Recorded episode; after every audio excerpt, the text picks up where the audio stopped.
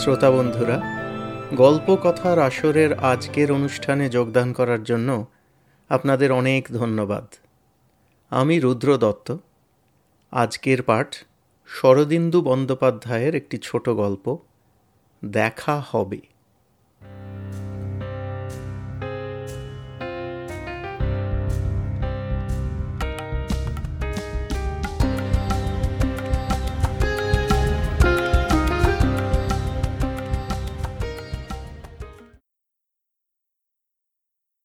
ভূপতির স্ত্রী স্মৃতিকণার মৃত্যুকালে আমি তাহার শয্যাপার্শ্বে উপস্থিত ছিলাম। কেবল ডাক্তার বলিয়া নয়, ভূপতি আমার বন্ধু। স্মৃতিকে কঠিন রোগে ধরিয়াছিল। আমি নিজের হাতে চিকিৎসার ভার রাখি নাই। কলিকাতার সব বড় বড় ডাক্তারই তাহাকে দেখিয়াছিলেন, কিন্তু কিছুতেই বাঁচানো গেল না। মৃত্যুর রাত্রে শয্যাপার্শ্বে কেবল আমি আর ভূপতি ছিলাম। তেতলার প্রকাণ্ড শয়নকক্ষে দুইটি বড় বড় বৈদ্যুতিক গোলক জ্বলিতেছিল। ঘরের মাঝখানে একটি পালঙ্কের উপর শুইয়া স্মৃতি। ভূপতি আর আমি শয্যার দুই পাশে বসিয়া রোগিণীর মুখের পানে চাহিয়া প্রতীক্ষা করিতেছি। স্মৃতির গলা পর্যন্ত সিল্কের চাদর দিয়া ঢাকা। মুখখানি শুধু খোলা। মুখ দেখিয়া মনে হয় না গত তিন মাসে নৃশংস রোগ তাহার চব্বিশ বছরের সবল সুস্থ দেহটাকে কুরিয়া কুরিয়া জীর্ণ করিয়া ফেলিয়াছে। টুলটুলে মুখ, মুদিত চোখ দুটি যেন সুরমা আঁকা, চুলগুলি মুখখানাকে ঘিরিয়া মণ্ডল রচনা করিয়াছে। দেখিয়া বোঝা যায় না, মৃত্যু আসন্ন। স্মৃতি আজ রাত্রি দশটার পর আচ্ছন্ন হইয়া পড়িয়াছে। জ্ঞান নাই। আমি মাঝে মাঝে নারী দেখিতেছি, নারী ভালো নয়। এই অবস্থাতেই বোধহয় শেষ রাত্রে কোনো সময় তাহার মৃত্যু হইবে। এখন রাত্রি একটা। শয্যা পার্শ্বে বসিয়া ভাবিতেছিলাম, দশ বৎসরের চিকিৎসা ব্যবসায়ে অনেক মৃত্যু দেখিয়াছি। কিন্তু আজ মনে হইতেছে, স্মৃতির মৃত্যু যেন অন্য মৃত্যু হইতে পৃথক। তাহার কারণ বোধহয় এই যে, ভূপতি আমার প্রিয়তম বন্ধু, তাহাকে আমি অন্তরে বাহিরে চিনি। সে বড় ব্যবসায়ী, অনেক টাকার মানুষ, কিন্তু মনের মধ্যে সে একেবারে অসহায়। অপরপক্ষে স্মৃতির মতো এমন পরিপূর্ণরূপে সংসারী মেয়ে আমি আর দেখি নাই। সংসারকে সুমধুর করিয়া তুলিবার মন্ত্র সে জানিত। দুইজনে মিলিয়া সুখের নীড় রচনা করিয়াছিল। ভূপতি স্মৃতির হাতে নিজের জীবন তুলিয়া দিয়া নিশ্চিন্ত হইয়াছিল। তাহাদের পাঁচ বছরের বিবাহিত জীবনকে একটি অখণ্ড কাব্য বলা চলে, একদিনের জন্যও ছন্দপতন হয় নাই। তারপর বজ্রাঘাতের মতো এই রোগ, একটা সন্তানও নাই। স্মৃতির মৃত্যুতে পৃথিবীর আর কোনো ক্ষতি হোক না হোক, ভূপতির জীবনটা ছারখার হইয়া যাইবে। রাত্রি তিনটার সময় স্মৃতি চক্ষু মেলিল। দৃষ্টিতে জড়তা নাই, অস্পষ্টতা নাই। ভূপতির মুখের পানে কিছুক্ষণ চাহিয়া থাকিয়া সহজ স্বাভাবিক স্বরে কথা বলিল। তাহার এই স্বর অনেকবার শুনিয়াছি, হলফ লইয়া বলিতে পারি তাহাতে বিকারজনিত প্রলাপের চিহ্নমাত্র ছিল না। সে বলিল, এক শিলা নগরীতে আবার দেখা হবে। ভূপতি তাহার মুখের উপর ঝুঁকিয়া পড়িয়া ব্যগ্র বিস্মিত প্রশ্ন করিল, কি কি বললে? স্মৃতি আর কথা বলিল না। আরও কিছুক্ষণ ভূপতির মুখের পানে চাহিয়া থাকিয়া ধীরে ধীরে চক্ষু মুদিল। আমি তাহার নাড়িতে হাত দিলাম। নাড়ি কয়েকবার ক্ষীণভাবে স্ফুরিত হইয়া থামিয়া গেল।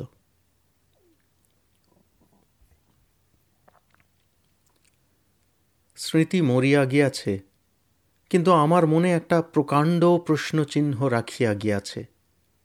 এক শিলা নগরীতে আবার দেখা হবে। ইহা মৃত্যুকালের উদ্ভ্রান্ত প্রলাপ নয় মানুষ যেমন রেলের স্টেশনে ট্রেন ছাড়িবার পূর্বে প্রিয়জনকে বলে, অমুক দিন আবার দেখা হবে, এ সেই ধরনের উক্তি। একশিলা নগরী বলিয়া কি কোনো স্থান আছে? কখনো নাম শুনি নাই। আবার দেখা হবে এ কথার অর্থ কি? মৃত্যুর পূর্ব মুহূর্তে কেহ যদি বলে, আবার দেখা হবে, তবে তাহার কি অর্থ হয়? পরলোক পুনর্জন্ম আমি মানি না। স্মৃতি আধুনিকা ছিল, কিন্তু হয়তো মনে মনে এইসব কুসংস্কার পোষণ করিত। মৃত্যুকালে মনের বাসনা ভবিষ্যৎবাণীর আকারে দেখা দিয়াছিল। কিন্তু স্মৃতির কণ্ঠস্বরে হৃদয়াবেগের বাষ্পটুকু ছিল না। তাছাড়া এক শিলানগরীতে কেন? এই অশ্রুতপূর্ব নামটা স্মৃতি কোথা হইতে পাইল? স্মৃতির মৃত্যুর পর ভূপতির সঙ্গে কয়েক মাস দেখা হয় নাই। তাহার বাড়িতে গিয়া দেখা পাই নাই। স্মৃতির কথা মন হইতে সরাইয়া রাখিবার জন্যই বোধ করি সে ব্যবসায়ে প্রাণ মন ঢালিয়া দিয়াছিল। বাড়িতে খুব কমই থাকিত, এখানে ওখানে ঘুরিয়া বেড়াইত। একবার শুনিলাম সে প্লেনে বিলাদ গিয়াছে। মাস দুয়েক পরে হঠাৎ একদিন আমার কাছে আসিয়া উপস্থিত। শুষ্ক, রুক্ষ চেহারা, রোগা হইয়া গিয়াছে। আমি বলিলাম, কোথায় ছিলি এতদিন? মরার মতো চেহারা হয়েছে? অসুখ বিসুখ করেনি তো? ভূপতি আমার প্রশ্নের জবাব দিল না। আমার স্ত্রীর সহিত কিছুক্ষণ রঙ্গরসিকতা করিল, চা ও জলখাবার ফরমাস দিল। স্ত্রী প্রস্থান করিলে আমার পানে কাতর চক্ষে চাহিয়া বলিল, ভাই, আর তো পেরে উঠছি না, একটা কিছু উপায় কর। কি উপায় করব? কিছুতেই ভুলতে পারছিস না? না। যতদিন সে বেঁচে ছিল, ততদিন নিশ্চিন্ত ছিলাম। তার কথা ভাববার দরকার হতো না। সেই অষ্টপ্রহর আমার ভাবনা ভাবত। এখন তার চিন্তা অষ্টপ্রহর আমার ঘাড়ে চেপে আছে। এতে চিন্তার কি আছে? একদিন তো ভুলতেই হবে। মনকে শক্ত কর, মনের রাস ছেড়ে দিস নে। সে চেষ্টা কি করিনি? কিছুতেই কিছু হলো না। মরবার সময় কি যে একটা কথা বলে গেল, এক শিলা নগরীতে দেখা হবে। তুই কিছু মানে বুঝতে পেরেছিস? না। হয়তো বোঝবার মতো মানে কিছু নেই। তুই ও নিয়ে মাথা ঘামাসনি। ভূপতি কিয়ৎকাল নীরব থাকিয়া বলিল, এক শিলা নগরী। অনেককে জিজ্ঞেস করেছি, কেউ বলতে পারেনি। কিন্তু আমার বিশ্বাস কোথাও না কোথাও এক শিলা নগরী আছে।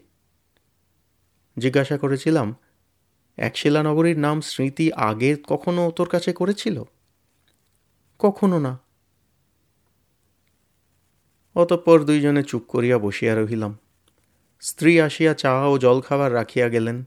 ভূপতি নীরবে জলযোগ সম্পন্ন করিল। আমি বলিলাম, ভূপতি, আয় তোর শরীরটা পরীক্ষা করে দেখি। শরীরে রোগ থাকলে মনও অসুস্থ হয়ে পড়ে। সে বলিল, দূর, শরীর আমার দিব্যি আছে। বলিলাম, তবে আবার বিয়ে কর। স্মৃতিকে তুই কত ভালোবাসিস আমি জানি, তাকে ভুলে যেতে বলছি না, কিন্তু এভাবে জীবনটা নষ্ট করে ফেলার কোনো মানে হয় না। আমার কথা শোন, আবার বিয়ে কর। সে বলিল, তুই পাগল। নিজেকে সামলাবার চেষ্টা কি আমি করিনি? মদ খেয়ে দেখেছি লোচ্চামি করবার চেষ্টা করেছি, কিন্তু আমার দ্বারা হলো না। তোর কথায় একটা মেয়েকে বিয়ে করে কি তার জীবন নষ্ট করে দেবো? তবে কি করবি? তা জানি না। সে উঠিয়া দাঁড়াইল। আচ্ছা আজ চলি, আবার দেখা হবে। দ্বারের দিকে পা বাড়াইয়া সে থামিয়া গেল। তারপর হাসিয়া উঠিয়া বলিল, এই দেখ, আমিও বলছি, আবার দেখা হবে। কিন্তু আমার বলার একটা মানে হয়। স্মৃতি কেন বলল? আমি নিরুত্তর রহিলাম। ভূপতি চলিয়া গেল। তারপর তিন মাস আর তাহার দেখা পাইলাম না। শীতের মাঝামাঝি ভূপতি অকস্মাৎ আবির্ভূত হইল। বলিল, চল বেড়াতে যাবি? বেড়াতে? কোথায়? ভারতবর্ষে বেড়াবার জায়গার অভাব। চল কাশ্মীর যাই। এই শীতে কাশ্মীর? তবে রাজপুতানা কিংবা দক্ষিণে যাওয়া যাক। দক্ষিণটা দেখা হয়নি। যাবি? সব খরচ আমার। দোনামোনা করিয়া রাজি হইলাম। ভূপতির যেরূপ চেহারা হইয়াছে, শীতের সময় দেশে বিদেশে বেড়াইলে শরীর সারিতে পারে। মনটা বোধহয় আস্তে আস্তে সুস্থ হইয়া আসিতেছে, কারণ স্মৃতির উল্লেখ একবারও করিল না। তবু তাহাকে একলা যাইতে দেওয়া উচিত নয়, একলা থাকিলেই তাহার মন স্মৃতির কাছে ফিরিয়া যাইবে। এদিকে আমার গৃহিণী কিছুকাল যাবৎ বাপের বাড়ি যাইবার জন্য বায়না ধরিয়াছিলেন। শীতের সময় রোগীর সংখ্যাও বেশি নয়, সুতরাং মাসখানেকের জন্য ভ্রমণে বাহির হইবার বিশেষ বাধা নাই। সাত আট দিনের মধ্যে গোজগাছ করিয়া দুইজনে বাহির হইয়া পড়িলাম। রেলের প্রথম শ্রেণীতে ভ্রমণের মতো এমন আরামের ভ্রমণ আর নাই। ইহার কাছে এরোপ্লেন, জেটপ্লেন তুচ্ছ। দক্ষিণে অনেক প্রসিদ্ধ স্থান দেখিলাম, মহীশূর, বাঙ্গালোর, উটি। প্রত্যেক স্থানে দুই চারি দিন বাস করিতেছি, আবার চলিতেছি। ভূপতির শরীর দ্রুত সারিয়া উঠিতেছে, মনের উপর হইতেও কালো ছায়াটা সরিয়া যাইতেছে। আশা হইতেছে, ভ্রমণের শেষে সুস্থ, সহজ মানুষটাকে আবার পাওয়া যাইবে। বেজওয়াডা হইতে কাজীপেটের লাইনে একটা স্টেশনে গাড়ি থামিয়াছে। ভূপতি হঠাৎ নামিয়া পড়িল, আয়, এখানে যাত্রাভঙ্গ করা যাক। এখানে যাত্রাভঙ্গের কোনো প্রস্তাব ছিল না, কিন্তু ভূপতি পূর্বেও দুই একবার এরূপ করিয়াছে, অজ্ঞাত অখ্যাত স্থানে নামিয়া পড়িয়াছে। আপত্তি করিলাম না, আমাদের খেয়াল খুশির ভ্রমণ, যেখানে ইচ্ছা নামিয়া পড়িলেই হইল। নেহাত যদি স্থানে হোটেল বা ধর্মশালা না থাকে, তখন রেলের ওয়েটিং রুম আছে। প্রস্তর ফলকে স্টেশনের নাম দেখিলাম ওয়ারঙ্গল শহরটি ছোট, খুব পরিচ্ছন্ন নয়, তবে পাথুরে দেশের শহর পুরানো হইলেও সহজে নোংরা পঙ্কিল হইয়া উঠিতে পায় না। একটি হোটেল আছে, আমরা তাহাতে গিয়া উঠিলাম। হোটেলের দ্বিতল হইতে শহরের পার্বত্য পরিবেশ দেখা যায়। সমস্ত দাক্ষিণাত্য যে একটি বিপুল কায় অধিত্যকা, দক্ষিণে পদার্পণ করা অবধি তাহা ভুলিবার সুযোগ পাই নাই। আর একটি কথা ভুলিবার উপায় নাই, বাঙালির সর্বত্র গতি। বাঙালির কোনো বদনাম আছে, কিন্তু দাক্ষিণাত্যের অতি নগণ্য অজ্ঞাতনামা স্থানে গিয়া দেখিয়াছি দুই একটি বাঙালি বিরাজ করিতেছে। অপরিচিত কণ্ঠে বাংলা ভাষা শুনিয়া চমকিয়া উঠিয়াছি। কেহ চাকরি করিতে আসিয়াছে, কেহ ব্যবসায় উপলক্ষে। বাঙালির অগম্য স্থান নাই। ওরঙ্গলেও তাহার ব্যত্যয় হইল না। কোট প্যান্টালুন পরা জিরাফের মতো একটি লোক হোটেলে বাস করিতেছিলেন, জানা গেল তিনি বাঙালি। তিনি একজন প্রত্নবিদ খুব মিশুক লোক নন। পরে জানিতে পারিয়াছিলাম, তিনি অত্যন্ত সন্দিগ্ধ প্রকৃতির লোক, পাছে তাহার আবিষ্কৃত প্রত্ন বিষয়ক তত্ত্ব কেহ চুরি করিয়া নিজের নামে ছাপিয়া দেয়, তাই তিনি সহজে কাহারও সহিত কথা বলেন না, বলিলেও অতি সন্তর্পণে বলেন, কিন্তু সে যাক। বৈকালে আমরা পদব্রজে বেড়াইতে বাহির হইলাম। দর্শনীয় বিশেষ কিছু নাই, তবু যখন আসিয়াছি তখন ঘুরিয়া ফিরিয়া দেখা উচিত। অবশেষে একটি মন্দিরের নিকট উপস্থিত হইলাম। মন্দিরটি প্রাচীন বলিয়া মনে হয়, গঠন গতানুগতিক নয়। একটি লোককে প্রশ্ন করিয়া জানিতে পারিলাম, মন্দিরের নাম সহস্র স্তম্ভ মন্দির। অতগুলা না হইলেও অনেকগুলা স্তম্ভ আছে। জিজ্ঞাসা করিলাম, কতদিনের পুরনো মন্দির? লোকটি বলিল পৃথিবী সৃষ্টি হবার আগে থেকে আছে। খুবই পুরাতন বলিতে হইবে। ভূপতির দিকে চাহিয়া দেখি সে স্থানুর মতো দাঁড়াইয়া মন্দির দেখিতেছে। চোখে বিস্ময় আহত অপলক দৃষ্টি। বলিলাম, কি হলো? সে অস্ফুট স্বরে বলিল, এ মন্দির আমি আগে দেখেছি। হ্যাঁ কোথায় দেখলি? তা জানি না, কিন্তু দেখেছি। বোধহয় ফটো দেখেছিস। ফটো কি জানি। যখন ফিরিয়া চলিলাম, তখনও তাহার চোখ তন্দ্রাচ্ছন্ন হইয়া রহিল। হোটেলে ফিরিয়া চায়ের ঘরে গেলাম। এখানে চা কেহ খায় না, কফির রেওয়াজ। দেখিলাম অদূরে বাঙালি ভদ্রলোকটি নাক সিঁটকাইয়া কফি পান করিতেছেন। আমরা ব্যথার ব্যথি, সহজেই ভাব হইয়া গেল। ভদ্রলোকের নাম সুরেশ পাকড়াশি। আমরা নিজেদের পরিচয় দিলাম। চা ও কফির আপেক্ষিক মহিমা লইয়া কিছুক্ষণ আলোচনা চলিল। তারপর জিজ্ঞাসা করিলাম, আপনি কতদিন এখানে এসেছেন? পাকড়াশি বলিলেন, তা প্রায় মাসখানেক হতে চলল। কাজে এসেছেন বুঝি? না হ্যাঁ না, কাজ এমন কিছু নয়, বেড়াতে এসেছিলাম। শহরটা প্রাচীন, হিন্দু আমলের। আগে নাম ছিল বর্ণকুল, এখন ওয়ারাঙ্গেলে দাঁড়িয়েছে। ভাবলাম দেখি যদি কিছু পাওয়া যায়। ও, আপনি প্রত্নবিদ। কিছু পেলেন? ভদ্রলোক হঠাৎ শামুকের মতো অন্তঃপ্রবিষ্ট হইয়া গেলেন। কিছু না বলিয়া সন্দিগ্ধভাবে তাকাইলেন। তাহার বাক্যস্রোতে ভাঁটা পড়িল। দুই চারবার আমার কথায় হুঁ হাঁ করিয়া এক সময় উঠিয়া গেলেন। তাহার বিচিত্র ভাবগতিক তখন বুঝিতে পারি নাই।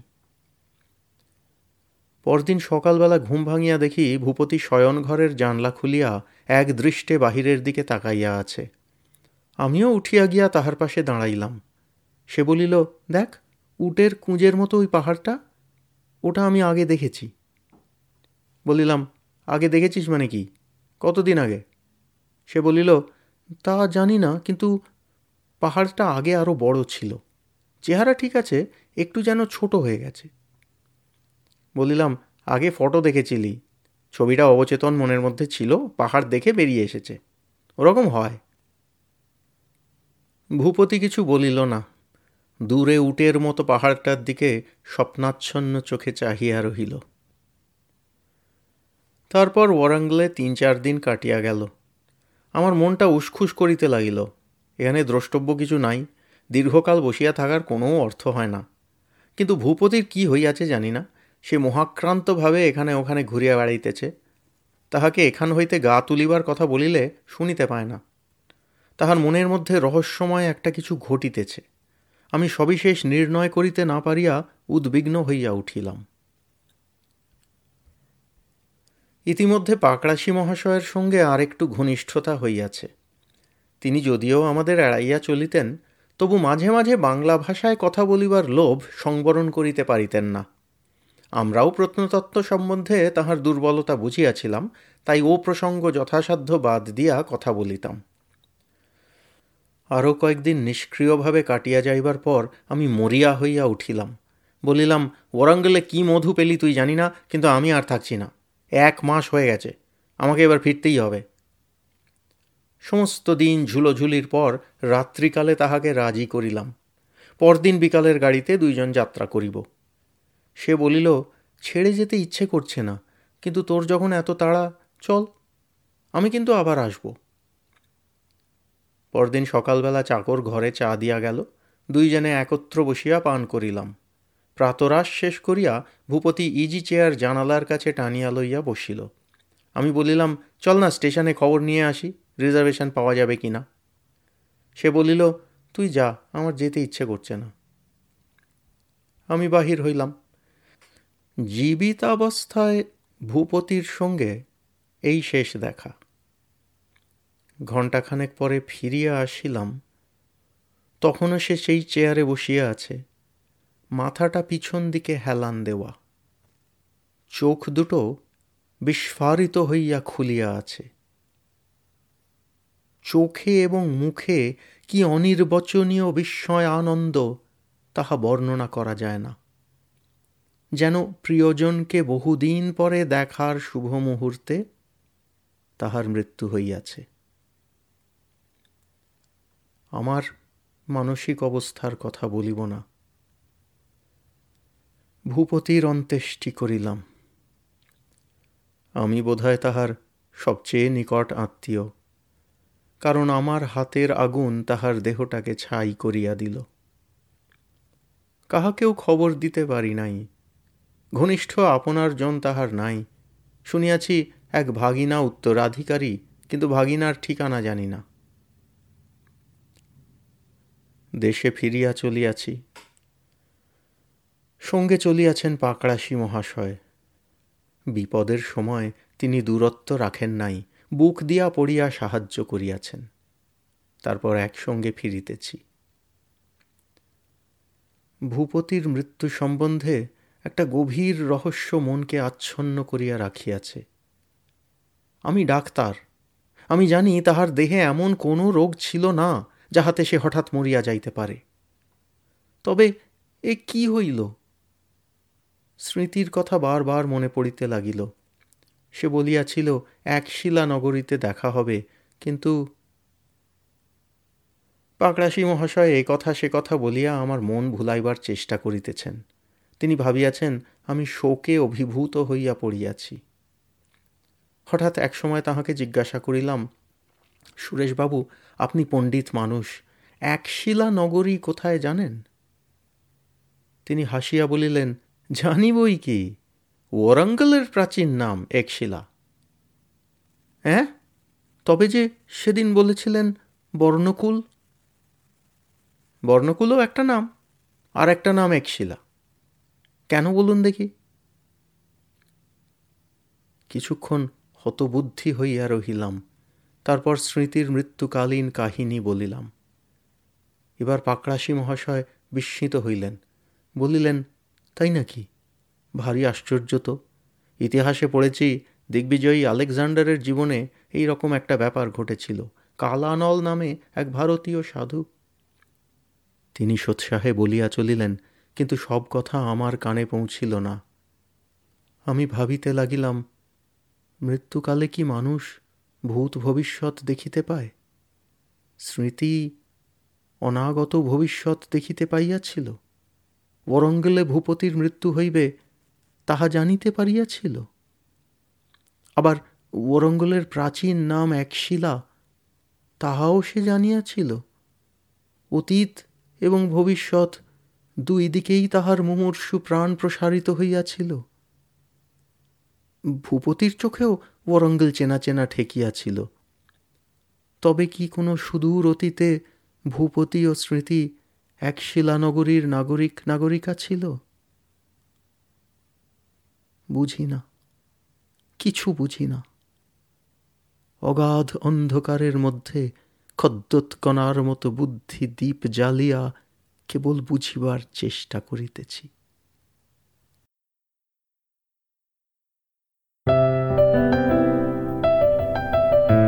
আপনাদের মতামত আমাদের জানাতে ভুলবেন না কিন্তু, শ্রোতা বন্ধুরা। আমাদের ওয়েবসাইট গল্প কথার আসর dot org G O L P O K O T H A R A S O R dot O R G